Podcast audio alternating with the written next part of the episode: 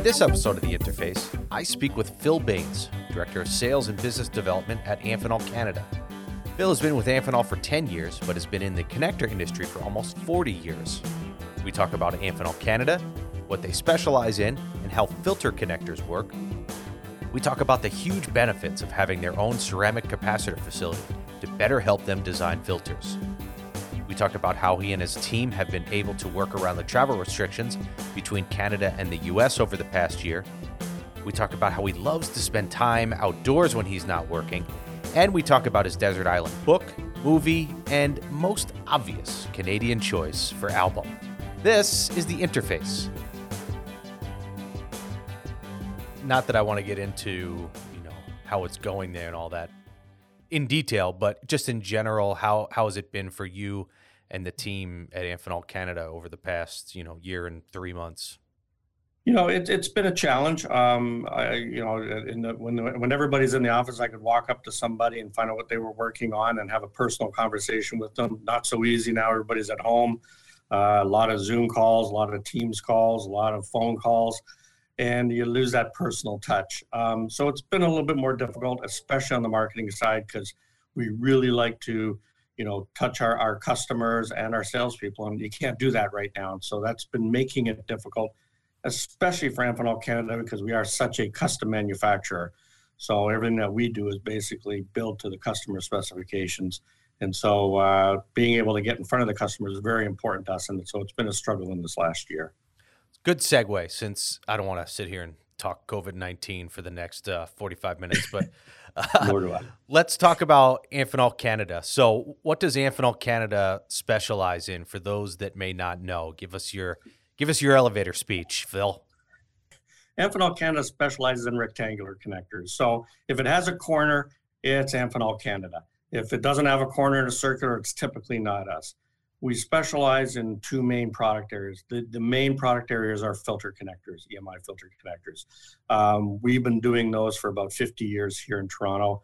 We have a secondary facility uh, just east of here in a town called Belleville where we make our own capacitor arrays for the filter connectors. The other product that we're really specialized in is like the the either the ARINC 600 standard type connectors and the micro D connectors, so the mil standard 83513. So between the filter connectors and the standard rectangular connectors, that makes up pretty much all of our business. As far as the filter technology then is concerned, uh, focus a little bit on that because I know that's what you guys really specialize in. So we do, we do, Chris. It's go ahead. Uh, basically, we we take we can take any filter, any connector that's obviously metallic shell, and add a filter to it. So whether it be um, an ARINC 600, a micro D, we do a few circulars.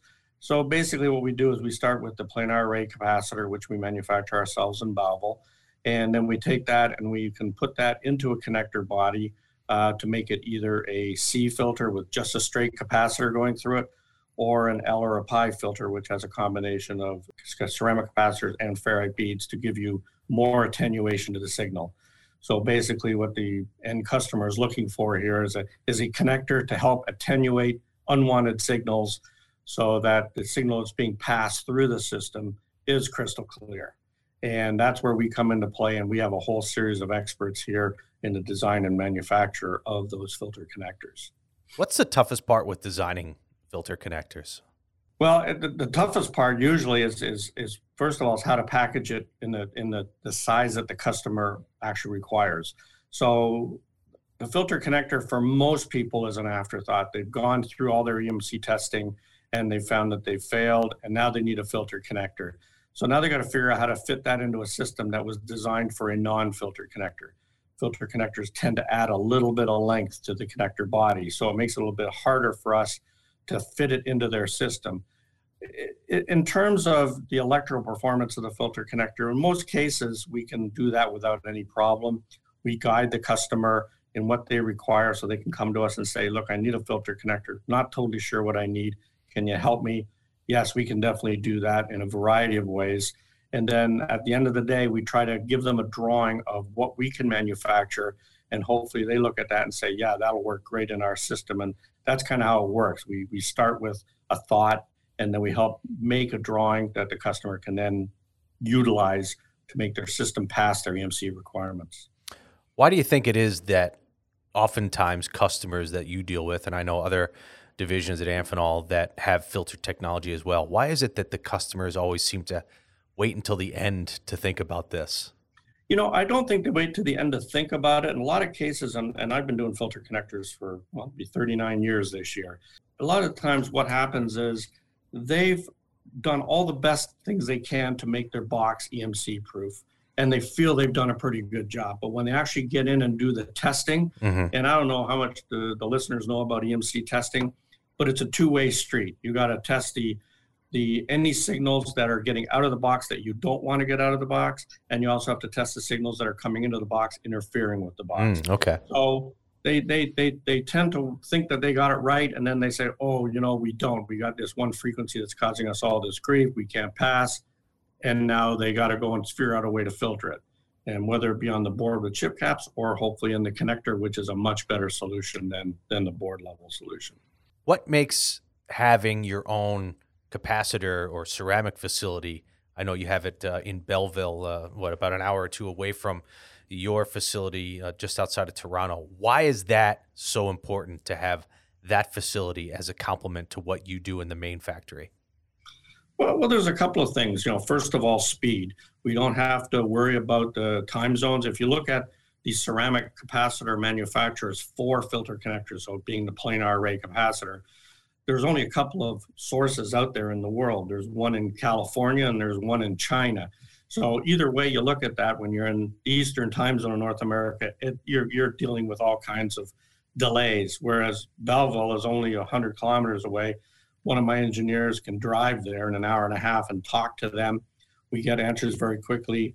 We can prioritize our own design and manufacturing so that we know what we can do. We can do um, experimentation much faster than not having than having it from an outside facility. So there's a lot of benefits that, as well as at the end of the day, uh, the people that make the capacitors understand about the connectors that we're designing them into, and the people that are designing the connectors understand the capacitors that we're going to manufacture ourselves that have to be utilized. So that two-way street of technology makes it very attractive. So it's a huge advantage then to have that under Amphenol control to be able to design and then manufacture your own ceramic capacitors.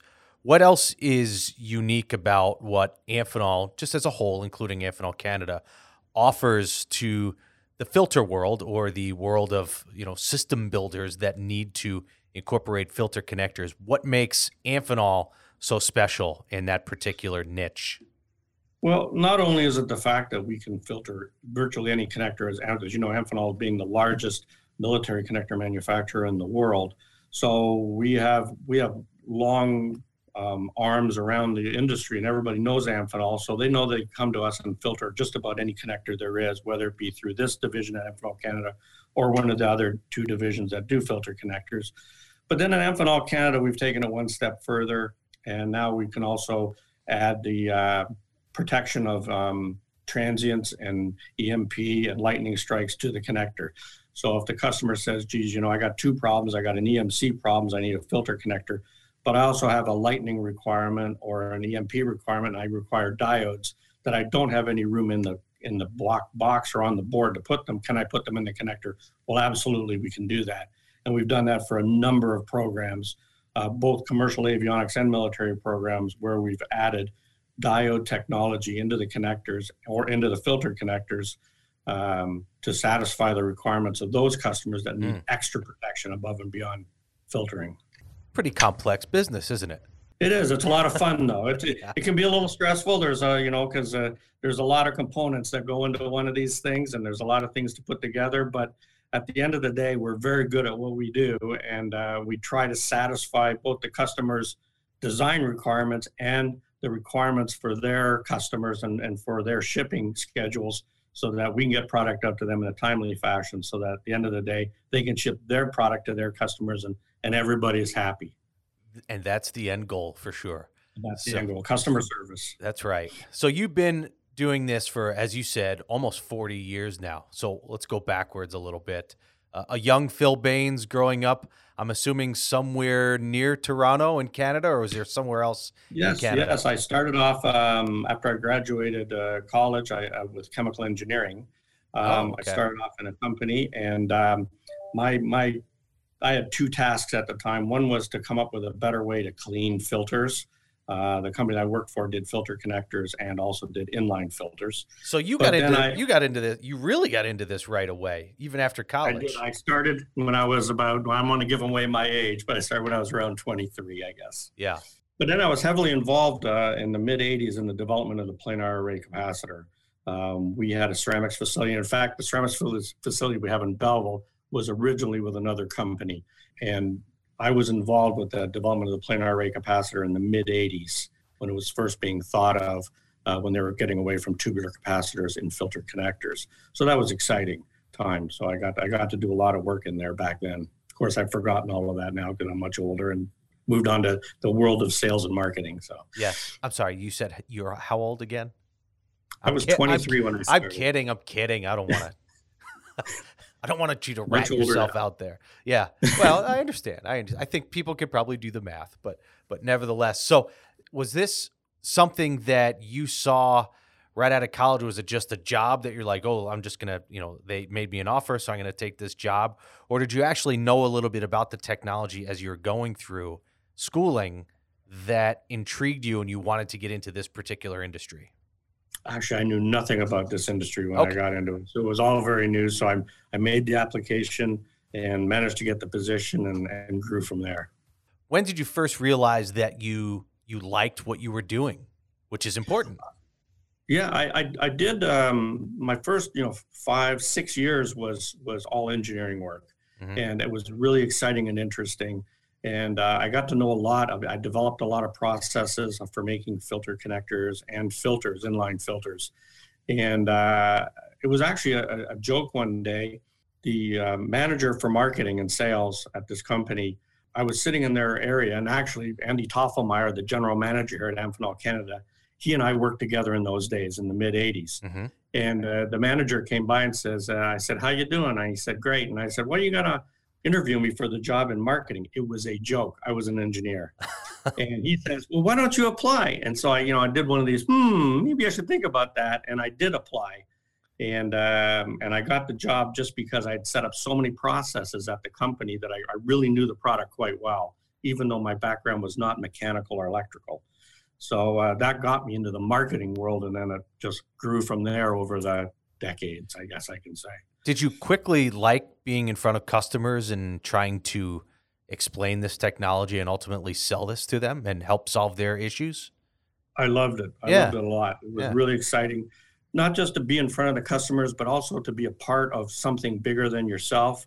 Uh, dealing with, you know, back in those days, I was very heavily involved in F-15 and F-14 programs. Mm-hmm. Um, and, and I spent a lot of time at like McDonnell Douglas back when it was McDonnell Douglas in St. Louis, and and um, and got to you know see a lot of cool things over my lifetime. And and the more I did it, the more I thought, geez, this is really an exciting world. And so when I interview people now to get into this business, you know, I, I, I portray that and say, you know, this is really an exciting place to be if you can, you know, if you can deal with the, the customers and the day to day and all the, the technical requirements and that. It's it's a really I don't know what to call it. it it's it's very fulfilling. Once you got into that new role of, of marketing and, and sales and all that, and then having that engineering background, I'm sure was was an immense advantage for you to be able to to explain this technically because it is a very technical sell when you're talking to these customers. This isn't just they're they're not just checking off uh, you know items on a parts list and they it's commodity parts and they're just buying it from distribution because as right. you said this is very custom stuff or, or this is very custom technology. Having you as an engineer was probably a huge benefit to you to start off with, as opposed to someone who didn't have that background. It was really, and, and and even today, you know, people ask, you know, about the capacitors that are used in filter connectors, and and that's the, the the biggest technical part of the sell is, is you know how do you make these capacitors? How do they work? And and I have a lot of experience in that, so I was able to portray or, or give to them all the technical requirements for the manufacturer of a filter connector and how it goes together and what it what you are capable of doing and what you are not capable of doing. It is not, you know, there are there are limitations to everything. And so there are limitations in doing filter connectors. So I was able to portray that. And then as a result of that, I decided to uh, write a couple of articles mm-hmm. on filter connectors uh, to see if I could get published, which I did over the over the well before I joined Amphenol. So I guess I'll ask the obvious question then: How do you make capacitors? How do they work? So the capacitor, it, it's really a, a, a, staged process. You basically take uh, the way we do it now is we use ceramic tape. Uh, we take um, a ceramic slurry and we pull like a polypropylene plastic sheet through it and we create tape. And then from there, we, we, we run it, dry it, and then we lay the tape down onto a flat um, carrier. And then we build it up and we layer tape after layer of tape, layer of tape, layer of tape. And then periodically we print on the electrodes. So you'll have a positive electrode, which goes to the contact, and you have a ground electrode, which will go to ground, and vice versa. And you keep adding them up until you get what you want. Then you take that plate, um, you dry it a little bit, then you drill it all out, and then you bake out all the plastics, and then you fire it until it becomes essentially glass. So ceramic is a form of glass. So then you have that, and then you terminate it so that you can make electrical contact to those electrodes that are buried in that thing. And voila, you got a capacitor, which is good at uh, storing energy and and passing through unwanted signals because um, most people's signals operate in DC, and so you want to be able to take away all the all that noise that you get from other sources away and ground that out so that the clean signal ends up going through, and that's what the capacitor does. You know, if I hadn't been to your Belleville facility years ago and just heard you describe that, I'd be completely lost and so, for those who who may feel the same way as being completely lost because it is a very technical process, uh, I encourage you to check out the video on the ceramics facility uh, on Amphenol Canada's website. It actually shows the manufacturing of these capacitors. It's it's pretty neat and and uh, it's fascinating too. It's a, it's a great facility to visit and see how this how really the key component to these filter connectors gets made. And so having that within the Amphenol umbrella where you know you get to manage all of that is is a huge advantage. What's been the biggest struggle for you if we shift gears a little bit over the last year or so with trying to work with those customers like you enjoy doing so much? How have you how have you managed to do that? Well, we really rely on the uh, the Amphenol Military and Aerospace sales force to be able to contact the customers. Everything now is done by Zoom, it's or, or Teams or whatever and that's been very difficult. And and the reason it's difficult is because we make a custom product. When we used to visit our customers, we'd have our bag of samples. Yeah. And you know, you'd put something. You you go into a customer with a set goal. Like I'm, or you know, say we'll say uh, one of the sales guys goes into a, a division of Raytheon, and they say. I'm going to sell these circular connectors from AAO today. And they go in there and they start talking about the circular connectors from AAO. And then the guy said, Well, what else do you got? And so you lay out all these samples in front of him. And he looks and he says, You know what? That square looking thing is something I'd be interested in. I know somebody that's really, really hot for something like that. Where does that come from? And how do you make that? And that just happened to be an Amphenol Canada part. So the guy can say, Well, my, my intention was AAO, but I can also sell ACC. So he starts talking about something that he's put in front of them we can't do that right now. Yeah. You know, it's not so easy to hold up something in front of a camera and say, "This is what I got." You know, they can't they can't touch it. You got to sit there and turn it, and it's yeah. it's very very frustrating at times. And so, getting new designs, which is really important to our business at ACC, has been a challenge through the coronavirus uh, year, and now uh, hopefully it's coming to an end soon. Yeah, hopefully is right. I mean, is there any you know, we're here in the U.S. where, you know, fortunately for us, it's it's opened up quite a bit recently, and travel starting to happen more and more. I mean, do you foresee that hopefully being the same in Canada, so you can do some of the same things and you know come down to the U.S. and start to do those customer well, visits yeah, again? You're right. You're absolutely right. That's the challenge. So in Canada, you know, our our number of cases has gone down dramatically. Uh, about I guess about 60% of our population now has gotten one shot. Not so many have gotten two, but that's starting to open up now. the challenge is that the border between the United States and Canada has been closed, you know, for non-essential traffic. Now, is visiting customers essential? In my mind, it's absolutely essential, and we're an essential business. yeah, sure. However, you know, border control agents may not see it that way, or whoever. Yeah. And so, but you know, we're hoping that the border will open up. We can travel more freely between there and get on the road. Now, having said that, my business development managers at Amphenol Canada um, are located in the United States. Right, right. So they can travel within the country. Now it's just a matter of the customers opening up to allow people to come and visit. So we're we're trying to see how that works out. And I've already talked to my people saying, hey, if you can go and you're fully vaccinated, let's do that and let's see if we can start getting some uh, design wins and, and more and more business for the folks in, at ACC. Hopefully you're close. Hopefully you're really close. Close, yes, knock knock on wood. Hopefully you're close. Let me again shift gears here and ask what Phil Baynes likes to do when he's not designing filter connectors for customers. So you're home in the weekends. What do you like to do to relax, to chill?